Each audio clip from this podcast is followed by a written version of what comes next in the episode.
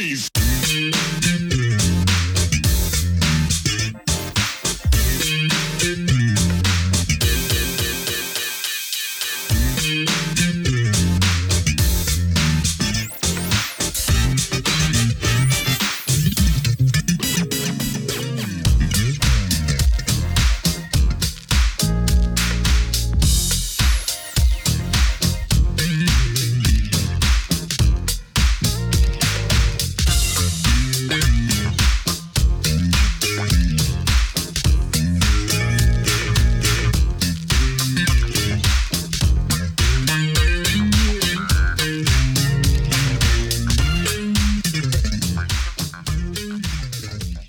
Welcome to another edition of Truth and Rhythm, brought to you by FunkinStuff.net. This is the interview show that gets deep in the pocket with contemporary music's foremost masters of the groove. I'm your host, Scott Dr. Jake Skolfine, musicologist and author of Everything's on the One, the first guide to funk. If you don't have your copy, get on over to Amazon and pick one up. You'll be so glad you did. Whether you're watching the video version of this at funkinstuff.net or on YouTube or listening to the audio only podcast version from providers like iTunes and Spotify. As always, I thank you so much for your continued interest and support in the show. Speaking of which, if you haven't already done so, subscribe to the Funk and Stuff channel on YouTube. That's where Truth and Rhythm lives.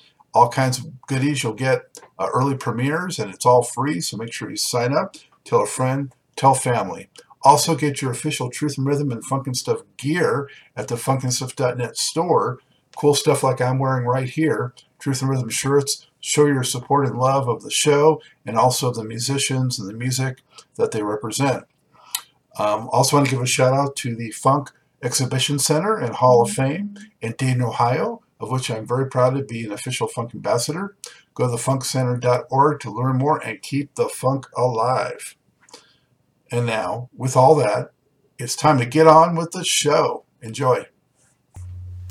I am pleased to welcome to the Truth and Rhythm Mothership keyboardist, composer, producer Wayne Vaughn.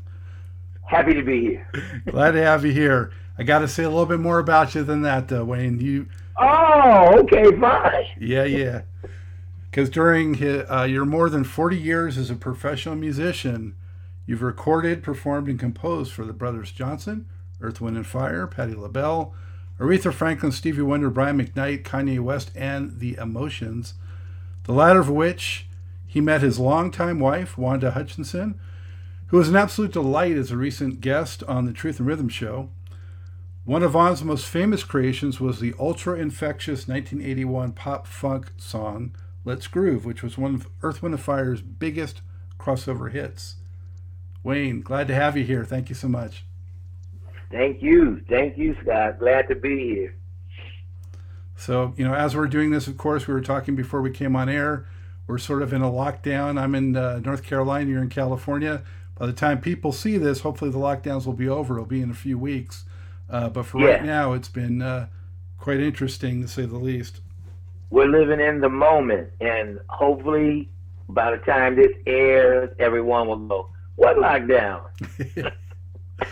Let's hope so. Back to life uh, as somewhat normal again. Yes, somewhat. I don't know if it's going to change it forever the way we used to. The two is going to be the transition, but I tell you, let's just keep going and find out what it has in store. You know. Yeah. So you're uh, in the Los Angeles area, correct? Yes, I'm in today. I'm in Glendale, California, at my house, and um, we were upstairs trying to get the camera together. So that was the outdoor view. Now I'm in the dungeon east where we record the live stuff, and the brains is in the uh, dungeon west. So I'm just down here, and I'll be down here after we finish today. Just you know, I, I'm using this opportunity um, to be creative and you know keep your mind clear and just let it flow. Let it flow. Yeah, you got to roll with it, man. No other choice.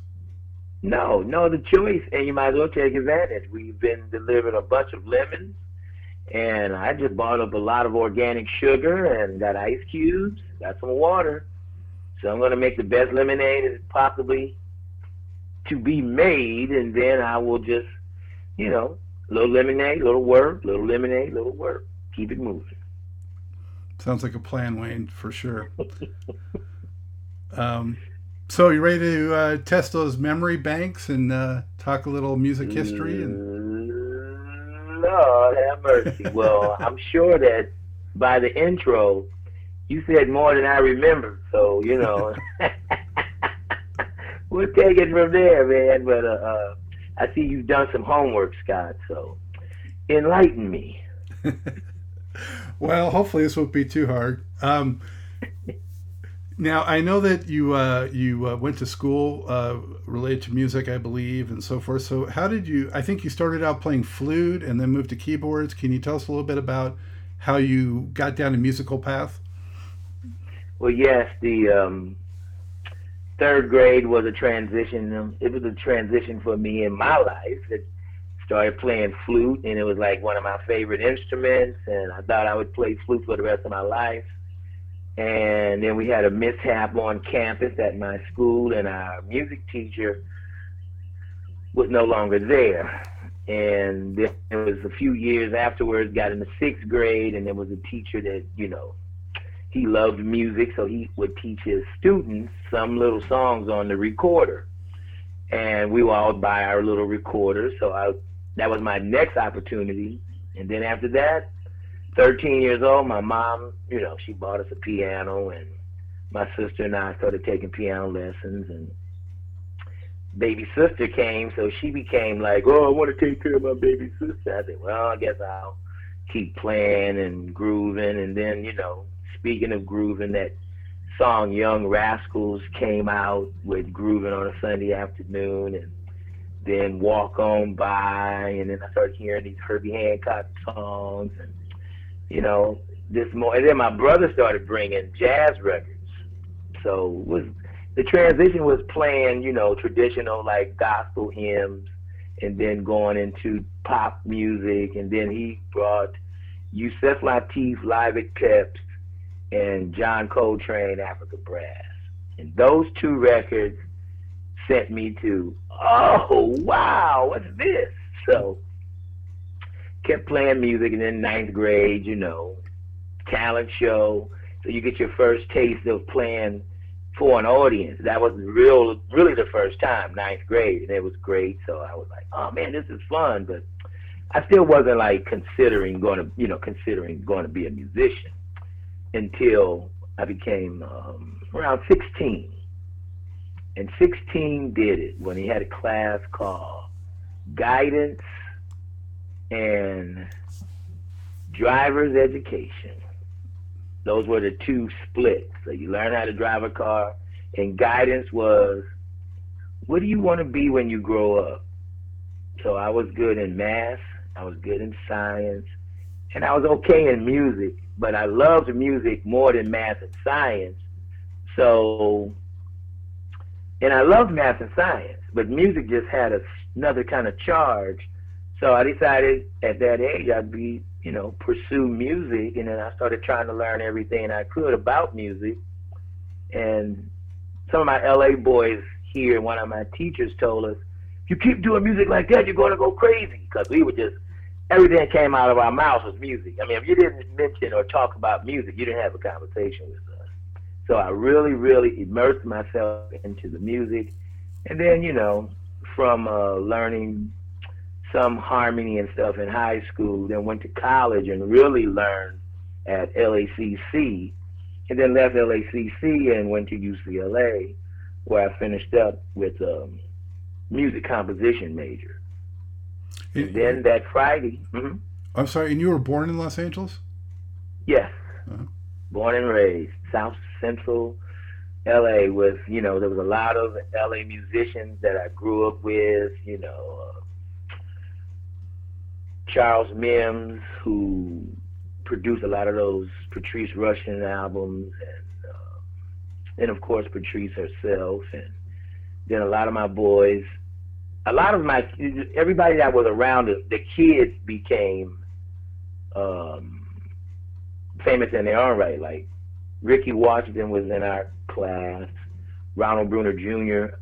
Well, he was, you know, Ronald Ronald Ronald Bruner Sr. His babies, Steven and Ronald, became Thundercat and Ronald Bruner Jr., the bass player drummer, respectively. And then Ricky's son is Kamasi Washington, who became this great jazz tenor saxophonist. But all of these guys are also from LA. So LA had just, you know, Ndugu Chancellor, Reggie Andrews, and a lot of different artists of that nature was just, we were like five, ten block radius at least. So it was music was flowing all around the hood in those days. Larry Nash, when I would Bill Withers, Raymond Pound, Stevie Wonder, Michael Stanton, Marvin Gaye, and then you know, with just like so many different things of to be in an environment like that. It inspired me to really try to hang in there as much as possible because all of these cats were badder than I was. I mean, you know, I was like, but I hung around the baddest cats. So some of that rubbed off. And when I left UCLA on a Friday, Charles Mims had hooked it up to where I got the Brothers Johnson gig. And I wasn't about to graduate. I got out of school like maybe four and a half weeks, almost five weeks early on a quarter system at UCLA, which is basically going to school five weeks and graduating after, you know, all the stuff. So talked to all my professors. I said, man, I got a gig with Quincy and da da da da da. I was doing great in some classes. Those were the classes that would go, oh man, I don't know if I can let you go. And the classes I was like not doing good in, and the guy said, Dr. Stevenson at UCLA, he said, you're going to perform? I said, yeah, doc, I'm going to perform. He said, what grade do you need? so I got out, so I left on a Friday. Saturday, I was in um, University of Maryland, Parliament Funkadelic, Bootsy, Hamilton Bohannon, and Natalie Cole, Brothers Johnson gig. So I left from playing with my band, which I had a band called Daybreak, going through UCLA. And that band, everybody got drafted to go on the road with other musicians, like the big guys. So that band was like a MBA from college to MBA kind of thing. But I was mimicking Earth, Wind, and Fire back then. You know, that was my thing. Our band, I didn't believe in like singing groups. I believed more in instrumental groups like Miles, Herbie, and all that type of stuff. So when I heard Earth, Wind, and Fire for the first time, I was like, wait a minute. These cats are playing music. They're, musicians and singing like that? Wait a minute. So it just changed the whole dynamic and my approach to music. Sly and Earth, Wind, and Fire were two big things. And James Brown was performing all around where I grew up at the 5-4 Ballroom. Tina Turner, all these, Ike and Tina Turner, all the cats were playing over there, which is literally my hikes are longer than the walk to there from my house where I grew up.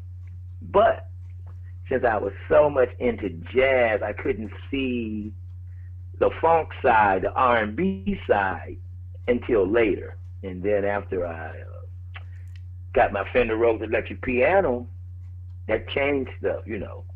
Mercy, Mercy, Mercy, Cannonball. I didn't understand, but that was so much funk and blues and stuff in that. So I started gravitating to that, and that's where the funk in my life came from. Well, um, I don't know if you're aware, but you know I'm also from Los Angeles, so um, I went. Oh. Yeah, and I went to UCLA for a while in the early '80s as a kinesiology major, if you can believe that.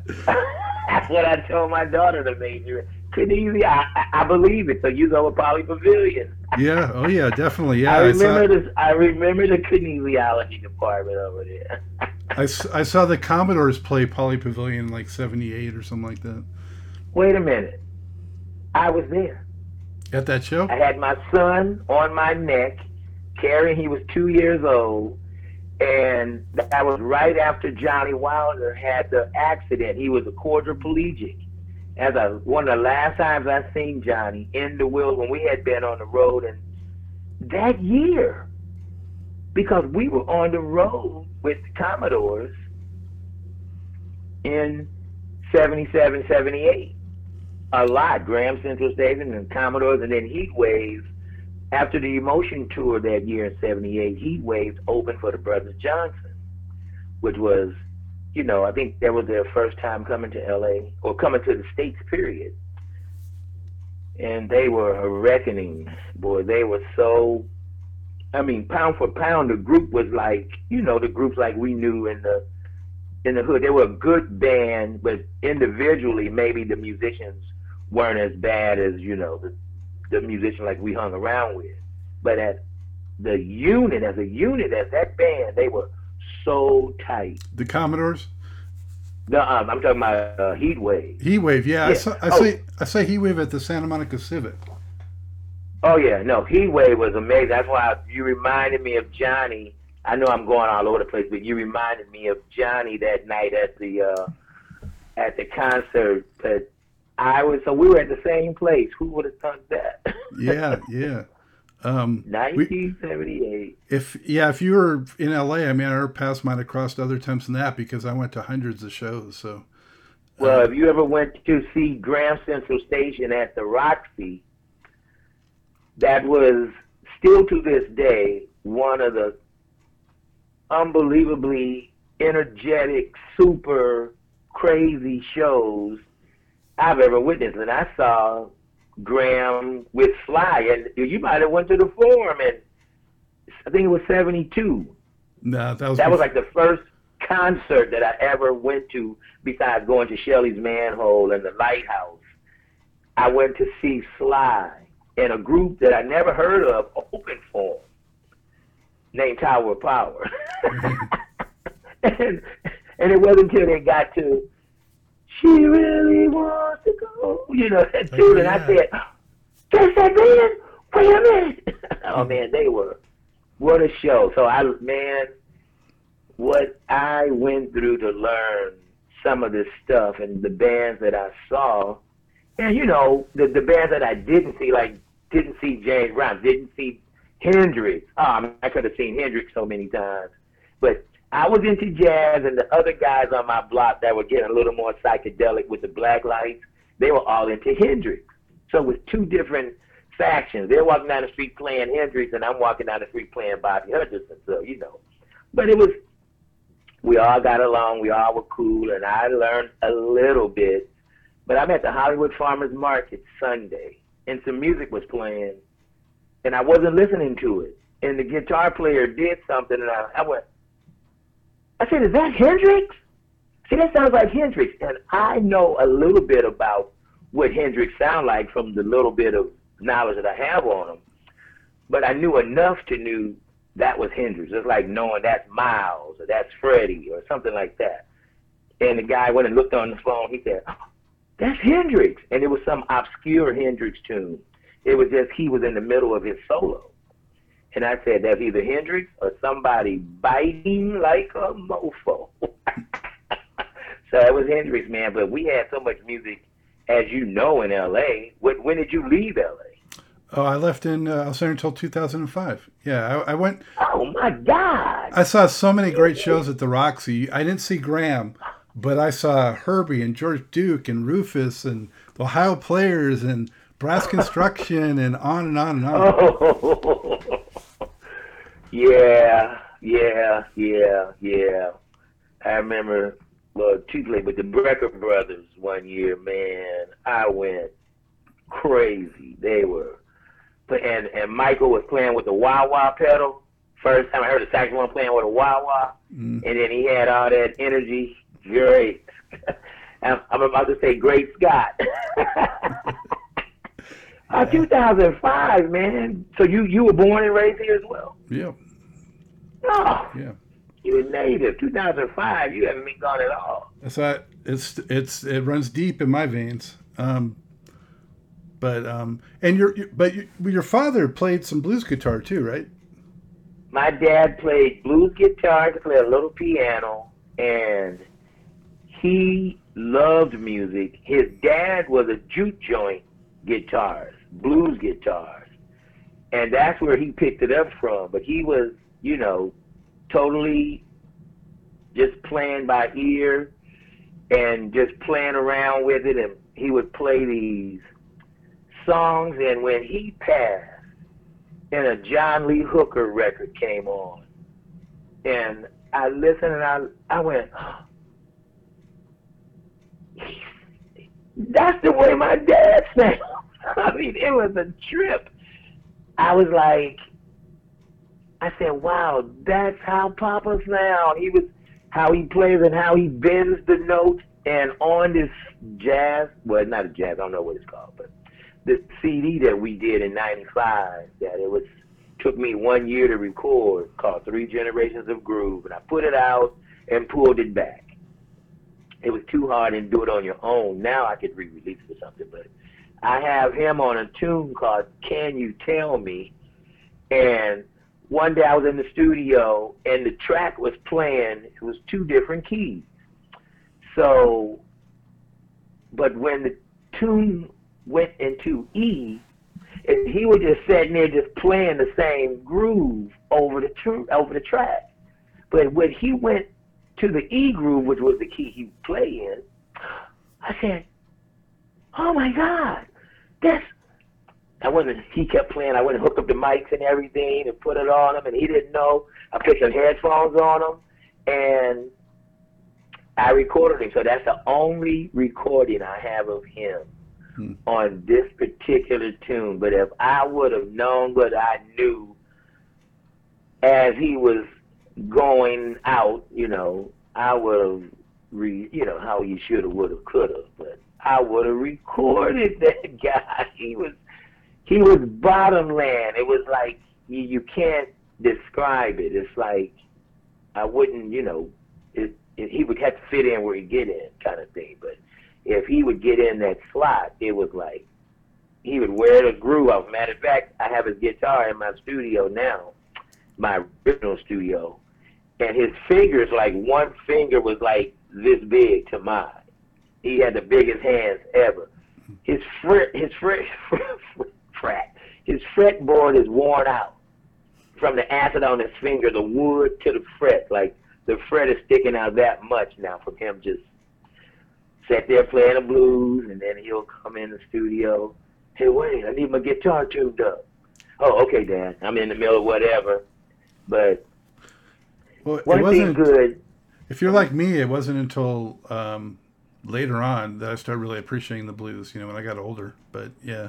Yeah, it was like it was always there for me. He loved it. And my uncles loved it. They would always say when I would attempt to play blues, they would always say, "Ah, boy, put me in the alley. Put me in the alley," because they knew they did all the Central Avenue jazz and blues clubs back in the, you know, mid '40s, early '50s. He would tell me about seeing Duke and Count Basie and them. And his sister had one of the um, house on 47th Street. She had one of those houses, the big house, if you know those houses like west of Central Avenue on 47th, like between Wadsworth and McKinley and all that. Those were the houses that she would house the music, the man, I can't speak today. The musicians in, because they couldn't stay in a hotel then, and the first hotel they could stay in was the Dunbar, you know, on Central Avenue, which is still there. It's like a historical landmark now, but that's where all the cats had to stay when they come. So they stayed at her place. Hmm. And I had a lot of stories about that. And we supposed to wrote a play about House on 47th Street and all that. was so much. Yeah, I wanted to ask you. So when you were coming up and and playing the keys, I think you mentioned Herbie Hancock, but who are some of your other big influences specifically on keyboard? Uh, Herbie Hancock, Ahmad Jamal, Joe Zawinul. Um, then you get into the McCoy Tyners and the Keith Jarretts. You know, I would listen to and admire and try to, you know, decipher. Then when it got into like the Ramsey Lewis's and the uh, the feel good pianists, you know, Les McCann, I tried to get a little bit from everybody. Herbie was more of the um, greatest because from him, I tried to pattern my harmonic concept afterwards. I like to hear lush nice harmonic progressions.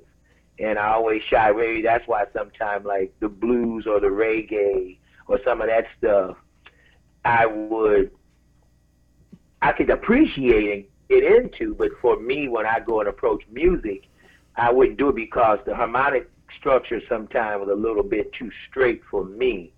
But then as I got into more popular music, then I was able to appreciate the simplicity of playing simple. Because everything that I would do, it would be more or less, uh, it doesn't, if, it, if it's not challenging, the music has to challenge me, sort of thing. So when I got into the more popular music, I just tried to let the funk take me.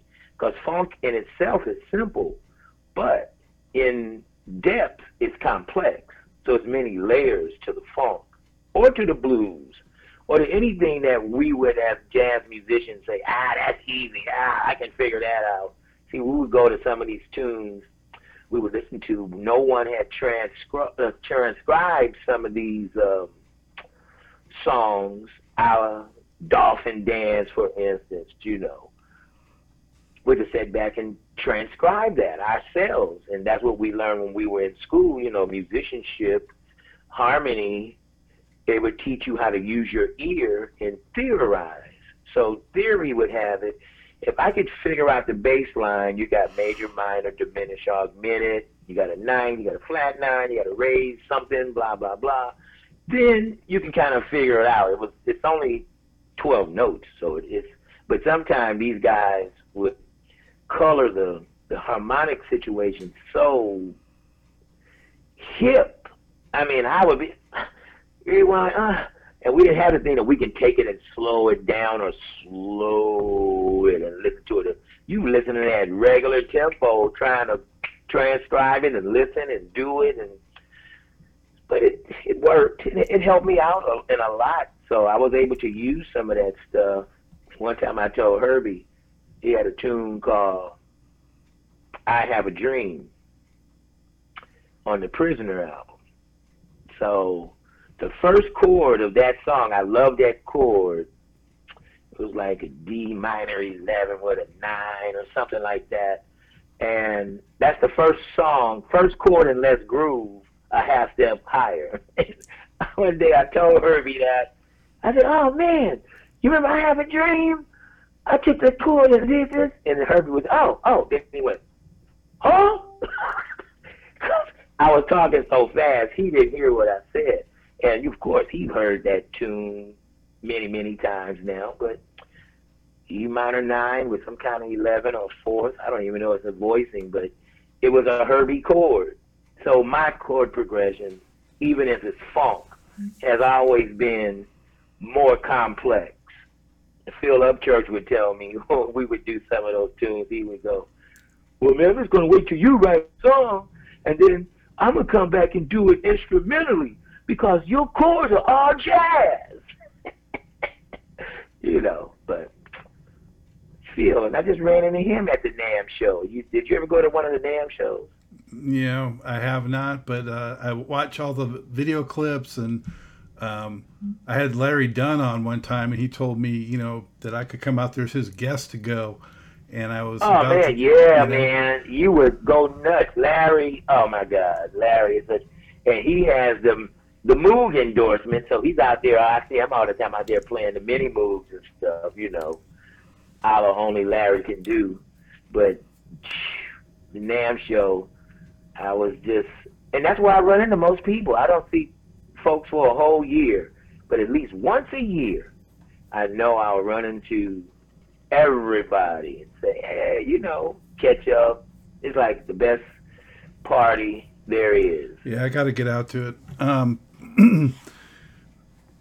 Tell me more about Game with the Brothers Johnson. What was it you think that kind of cinched getting that gig for you? Boy, what a long story. See, this is I'm you you you are asking questions that are few known facts. So, like I said, my buddy Charles Mims was doing um, arrangements for Quincy and he was rehearsing the band for Quincy to go out on that 1976 tour. And I'm in school. I'm not thinking about going on. I had missed like three or four gigs with different people, and it was all because I was in school. And I kept saying, "Now, I got to finish before I go on the road. I got to finish. I, I put all this time in. I got to at least get my BA." So I had a son in '76, and right as I was getting ready to, to have the son, and Charles knew I wasn't going to leave school, but he said, "Man." But you're gonna have to get another job now because you got this, you got this, you got a son now. You got to go to work, and I got a gig for you with the Brothers Johnson because their keyboard player. There was two keyboard players. One of the keyboard players was Nat Adderley's son, Nat Adderley Jr. And they had a gig. He missed the gig some kind of way so they let him go because he missed the gig. You know, that's the cardinal sin on the road. If you miss a show, that's it. So he he ended up going doing all those Luther Vandross records. So he he he did very well for himself. But because of Nat missing a show, because Charles Mims was in with Quincy, I didn't audition. Quincy had to take one of my tapes from my band Daybreak listen to me playing clavinet and Fender Rhodes, and just from that tape, and Charles saying, "Hey man, he can do the gig," blah blah blah. Quincy just said, "Okay, he's hired."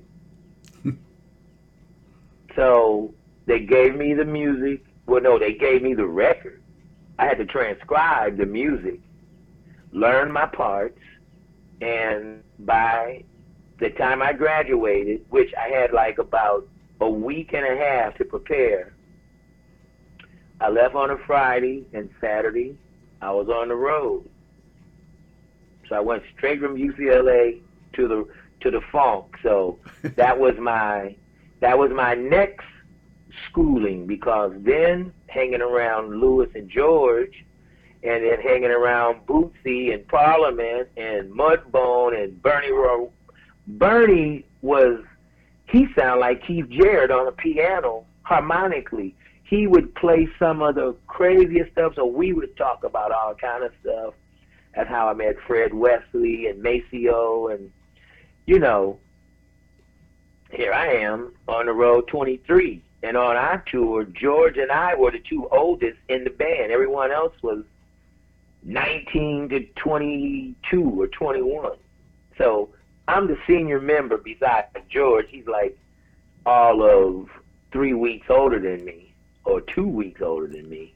Hey, Wayne, Wayne, just to set the um, the mood and, and time frame for listeners and viewers, um, that was '76. So the Lookout for Number One album had been a big yes. hit, and that was have, the beginning of the big hit. Did they have the second album out yet, or not yet? No. Okay. Look out for Number One when I left town, couldn't get arrested on the radio. It wasn't played. You know how you break records.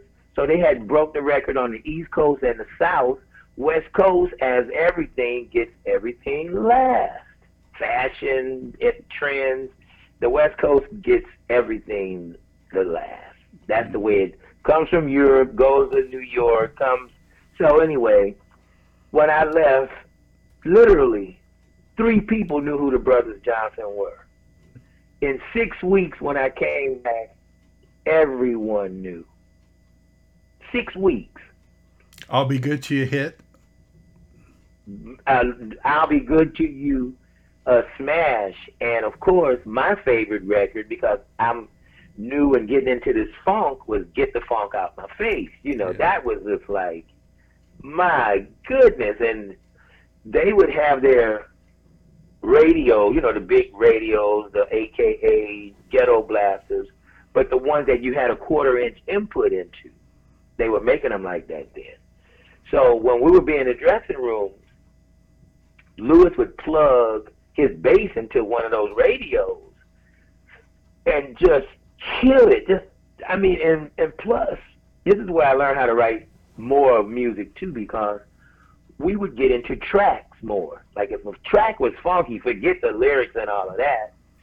Q, on the other hand, taught me it's all about the melody. You can make the track funky on anything. It's about the melody.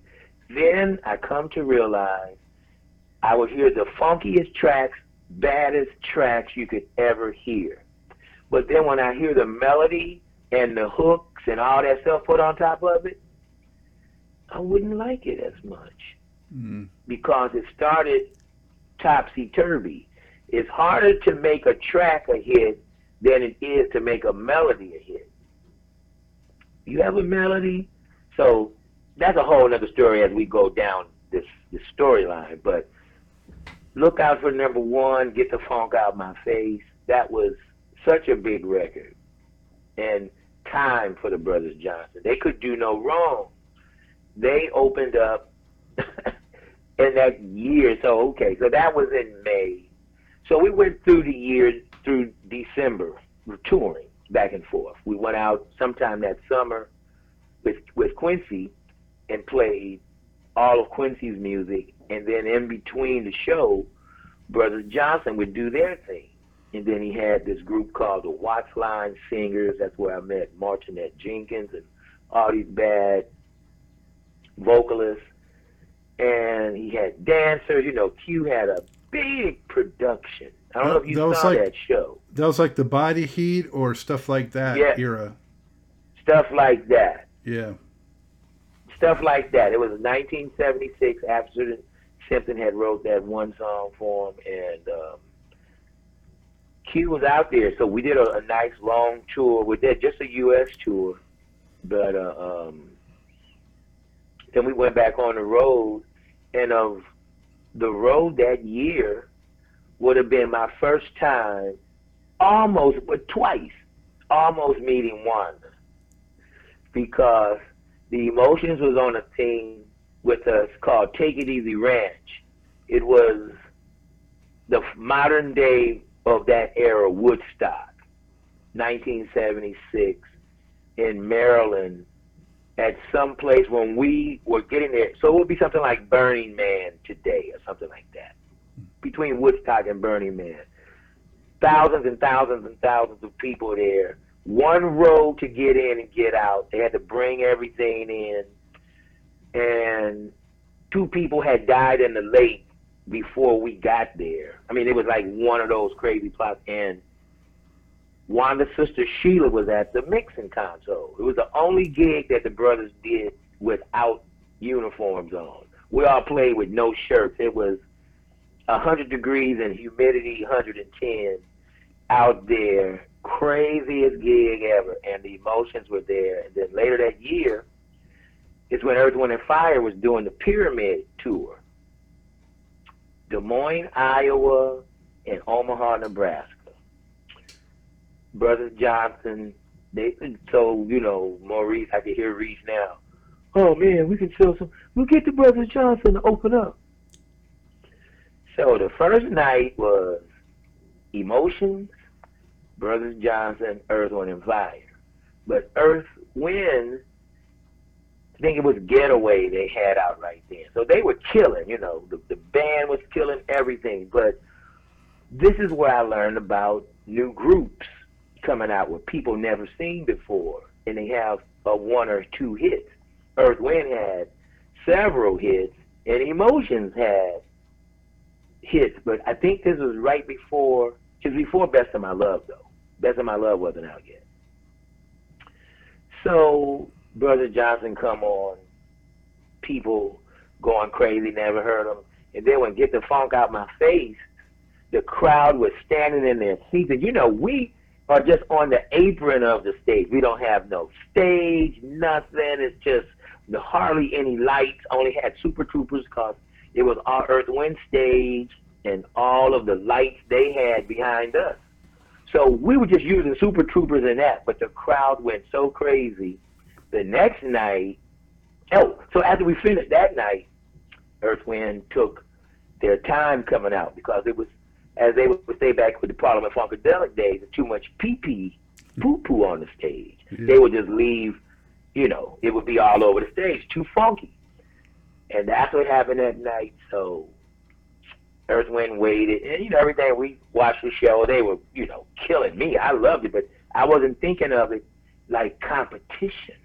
This is when I was learning about the competition of the bands and the music and show business and how you got to one up and this. Eh, just go out and play what the you politics. do. I don't do that. Yeah. Yep. Oh my God. But anyway, the next night, Brothers Johnson went first. Then the emotions, then Earth Wind.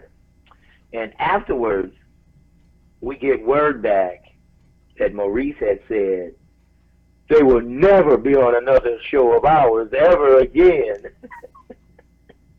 and it wasn't because he didn't like them or nothing like that. It was nothing to do with none of that. It was about the business of show business. When you put a show together, you want to build it to where no one out does. I've seen cats come and do top 40 and blow away um, a headliner. If the headliner got a big name but only have two hits, and then the the warm up band plays top 20. Say they go through Rock with You, uh, Rick James, uh, Ohio Player. They just start playing hit after hit after hit, and everybody, you know, they're getting warmed up. So they're like, yeah, yeah. Then the band that you come to see comes on. First, they got to get through some of their. Well, this is not a hit, but it's a nice song, you know, and I've seen people get blown out the water. Then they, and then when the audience get tired, what do they do? They leave. And Oh, that's like playing- why a lot of the bands I play play um, music that's not that great over the PA too before they come out. Oh yeah, oh yeah. You got to have it set. It's a science. It's a science to that, and I learned so. I learned so much about that in just that first year, 1976. So that was my master's, you know, from my BA. So I took a one-year course, crash course in mastering with Q and all that. And Q was brilliant. I seen a lot of things, and we hung for those years. And actually, that was my first record I ever put out was with Quincy. And it got the first record I ever did got nominated for a Grammy. It was on a platinum record. I mean, all first time kind of things, which is, you know, that doesn't happen. Was was Blam the first one you were on, or were you on a record before Blam? I was just on Blam. That was Blam and the tune Streetwave that was up against Earth, Wind, and Fire, hmm. who Earth, Wind, and Fire won the Grammy that year, right? But it was the fact that all of these little things kept going around. I saw Sheila in 76. Then I, Wanda was on the, that show. I didn't ever meet them that night or anything. But uh, um, it was so close knit. And then when we um, did all get together, like in 78, then I had matured a whole nother level, hanging with Q, seeing what to do, what not to do, and then I got to meet Wanda, and then we threatened every, you know, after we met each other, I mean, to know each other a little bit, we threatened on writing together. But by that time, I was done with the road. I was praying to come off the road. I had learned what I needed to know, and I saw that being a musician on the road necessarily wasn't the best place for a musician to be. If you were at home writing and producing and honing your craft, that would be more lucrative for me anyway for that time because I didn't want to be an artist. I didn't want to. I didn't. That wasn't into my thing. You know, going out being a star. I didn't want that because I saw what happened to Louis and George, especially George. He couldn't go anywhere because he was too well recognized. When you, hey, I told him if I want to wish anything on somebody, I wish fame on them. that that would be the one. I didn't say money. Just, just let me let you be famous. Boom, just drop it on them, and just see how their world just. So that wasn't for me, but Wayne, when we did go out, hmm? sorry. can you just take a, a, a moment to share what Louis Johnson was like as a force of nature on the bass? well, Louis Johnson, he was like my baby brother, you know, because he was an innocent soul. Okay? He wasn't like he was the best way I can describe that boy is innocent and whatever he put his mind to do, he was going to do it. Okay? He was definitely incredible bassist and he would come over to my studio. It was just he and I, Ricky Lawson, another bad drummer that was with the brothers when I got with them. He ended up starting the group uh, Yellowjackets, and um, we would be back in the back jamming.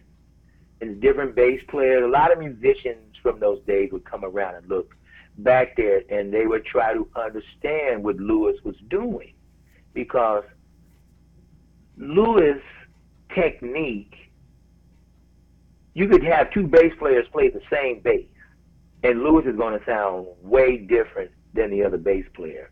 It was his approach to the instrument. I guess is where he put his hands to the pickups. It was so many different things of that nature by Louis, but he was definitely a one of a kind. He was a natural. You could not teach a Louis Johnson. You can definitely imitate a Louis Johnson. But when we would go to Japan and stuff, they were I mean, they had Elvis down, they had everybody down. And the first time we went to the second time, the cats started to get Louis down. They didn't have him down because Louis kept morphing. He wouldn't stay the Louis from 78 to the Louis in 1980. He was different. Well, especially from 76 to 80, he was different. And Louis, you know, in his innocence, we would be out on the road and he would say, man, Quincy have all these bad bass players playing all these tracks. And then when I get home, we get off the road, Q would say, okay, Louis, I have some songs you got to play on these tones. And he said, and Q would erase all of these bass players because, number one, Q would have Louis by himself. Louis come in, do the thing, Louis learn the song, and then Louis puts Louis on there, which is the part you can't write on the page. You can't write the the, the, interpretation of the musician. You can get close of documenting something that you want and you know what you want, like any arranger. But when you get a musician like a Louis and you get him to know the fundamentals of the song, then you say, okay, Lou, go for it. And you hear on all those Michael Jackson records, if that's any indication, because some of those records he just heard and came in, unlike when he's on his own records and he's doing what he does. And listen at how he lays those grooves and sounds sometimes even differently than he sounds on the Brother Johnson records. But he could do whatever he wanted to do when he wanted to do it. Plus, he could play drums, and he was stupidly bad on guitar. Hmm. Okay. He and who did he sound like? Hendrix. Another one. You know, but he was just a, a, a gifted musician, and I talked to him before his before he left us, and I was trying to get him over, just like so many, like his cousin Alex Weir.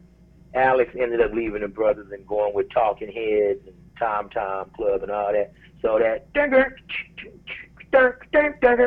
oh, that's Alex. Uh, that, but when I yeah, but when I heard that, I knew it. He had a rhythm guitar that was I haven't met not a cat. He is a unique, and you know we got you know Al McKay, Marlo Henderson, and Roland Bautista. Roland and Marlo were my two favorite when I would call double guitars back in the like the, the end of the seventies. man, those are my two favorites of all time. But Louis himself, man, he could fit into any situation that required being on the other side of that. And Quincy Quincy knew that.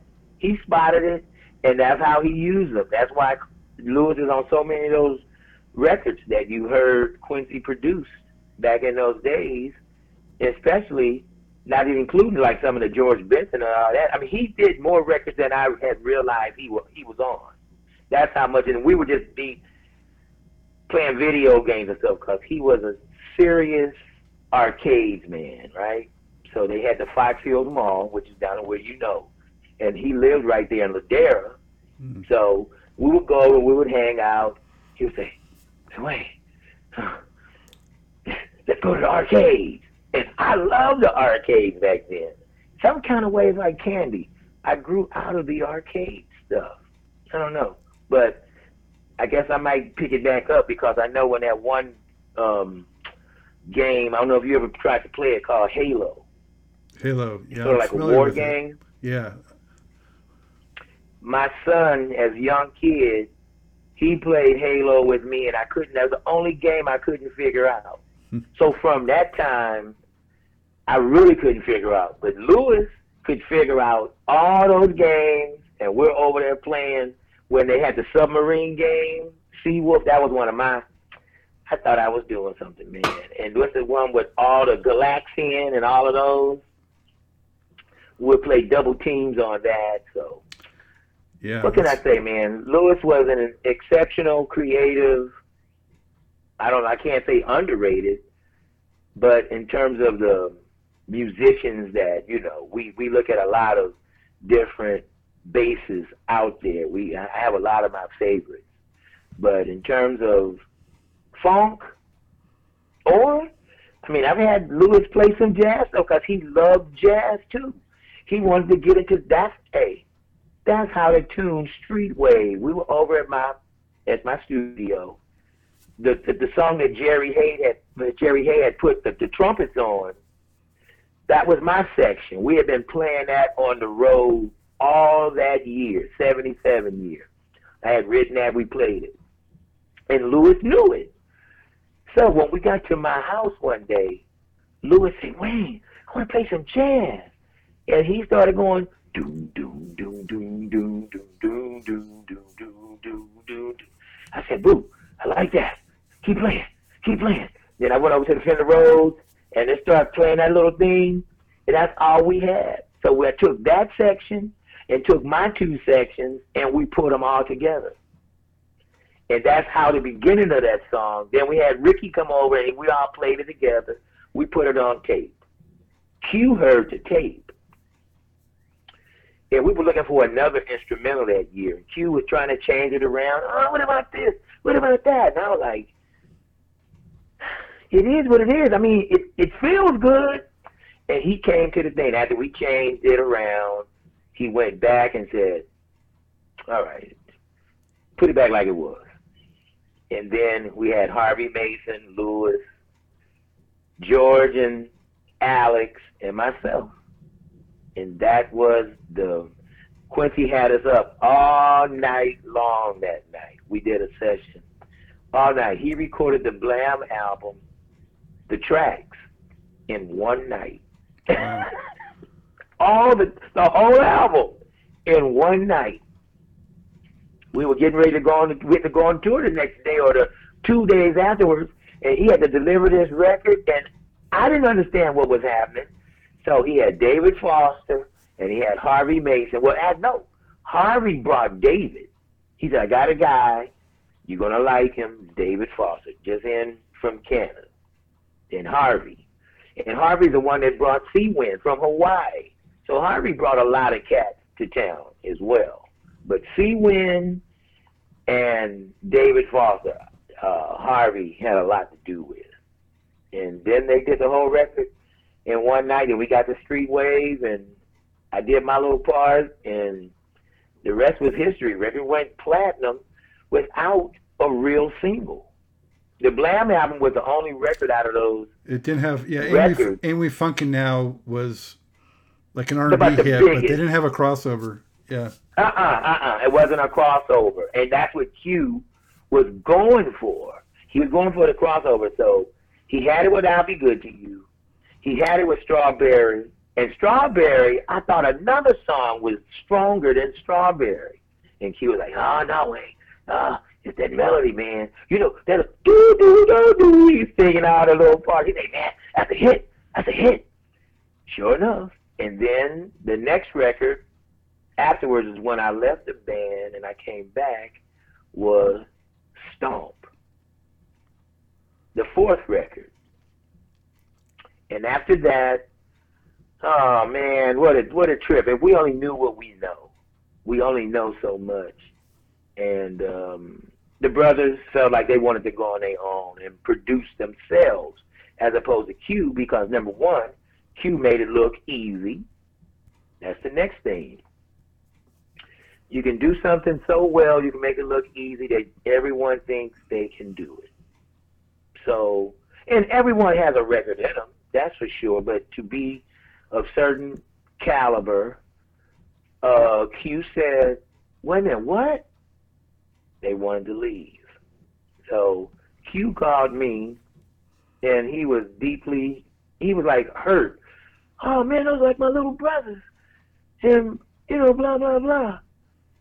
So, and it was a learning experience for me, and I was just trying to come up with Wanda and I were doing. We were just writing, and I think we had maybe so that was '80, so maybe we was just doing Let's Groove, something of that nature. Maybe we're just after Let's Groove all this happened. So it was after the Blam album, which I guess came out in '80. I'm not sure, I think 80's right. and it was '80. I'm pretty sure 80. 80. Okay. So the next record the brothers produced on themselves. And as Quincy would tell me, he would say, one guy would say, What does it take to make a great producer? And instead of listening, well, first you better get the melody right, and then you should do this. Quincy wrote a one line. He said, for that era, 25 years experience. That's all he said. And I went, Oh, yeah, you you got that right, Q. And the rest is history. So, you know, but those were the days, man. I wasn't sure. I, days. I, I wasn't sure, uh, Wayne. I thought maybe uh, Quincy was didn't have as much time for them anymore because he was moving on to Michael Jackson and stuff like that. Unfortunately, and I'm not being the the the only reason why I know this because I know George and Louis very well, and they told me what they wanted to do. And at the time, Quincy and I were hanging because Quincy called me when I got married in '79, and then uh, you know, so 80. So all that was in that era, 1980, 81. And I had left the brothers because Wanda and I started doing the Patti LaBelle and we did this and we were on the road. And at the end of that tour, the I said, uh, I can do this. So they went and hired two piano players, two keyboard players. And for some reason, whatever, it wasn't working out for them. They said, oh man, Wayne could do this. And he just one keyboard player. So they called me back. And yeah, so it had to be 80, 81. This was all happening because we hadn't moved into this house yet. And then George say, do you know Stomp yet? Say, man, I got Stomp. I got the strings in one hand. I got the rolls in the other hand. And George say, oh man. So their manager, the um, the Fitzgerald and Hartleys, they had Chicago and Rufus and them. They called and we made a deal. That's how I went back on the road. We made a deal and it was cool for me. And basically, I just said, I'll just be a side man to where y'all can use me like I'm the crew or something or independent contractor. Don't pay me in salary because you got to write that off. Pay me in per diem. So they would just pay me in per diem and it would just be rolled off. So it was like, I don't even know if they had me listed as a musician anymore. So that was that was how I went back with the brothers. They had me like under the, the, the, the, carpet, so to say.